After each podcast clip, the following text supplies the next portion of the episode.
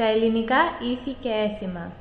Η ζωή των Ελλήνων είναι δεμένη με τα διάφορα ήθη και έθιμα του τόπου τους.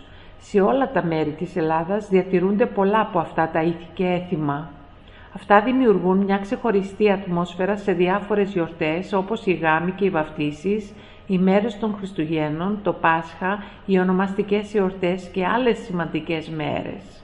Σε πολλά χωριά, μέχρι και σήμερα, όταν γίνεται ένας γάμος, γιορτάζει ολόκληρο το χωριό. Όλοι θα πάνε να δουν την πρίκα στο σπίτι της νύφης. Τα πρικιά είναι απλωμένα στην κρεβατοκάμαρα.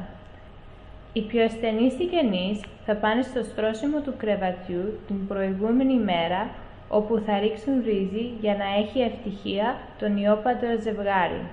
Τα Χριστούγεννα στολίζουμε το παραδοσιακό χριστουγεννιάτικο δέντρο και η ατμόσφαιρα γίνεται χαρούμενη στο σπίτι με τα δώρα και τις κάρτες που δίνει ο ένας στον άλλο. Την παραμονή της πρωτοχρονιάς τη γιορτάζουμε με φαγητό και ποτό. Την πρωτοχρονιά κόβουμε τη βασιλόπιτα με το φλουρί.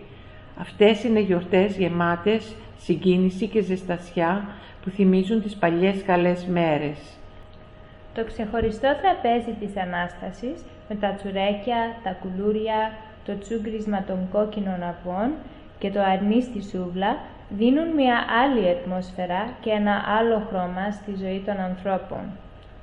Ο νονός θα πάρει καινούργια ρούχα και παπούτσια, λαμπάδα, τσουρέκι και κουλούρια στο παιδί το οποίο έχει βαφτίσει. Οι ευχές δίνουν ξεχωριστή χαρά στις ονομαστικές εορτές εκφράζοντας αγάπη και εκτίμηση προς τον εορταζόμενο. Όλες οι παραδόσεις με τα ήθη και έθιμα κάνουν την καθημερινότητά μας να αλλάζει δίνοντας κάτι το διαφορετικό το οποίο είναι τόσο απαραίτητο για την ψυχική υγεία των ανθρώπων. Από τα φαγητά μας μέχρι και τα γλυκά μας, από το τραγούδι μέχρι και το χορό, μαθαίνουμε να ζούμε σαν πραγματικοί Έλληνες.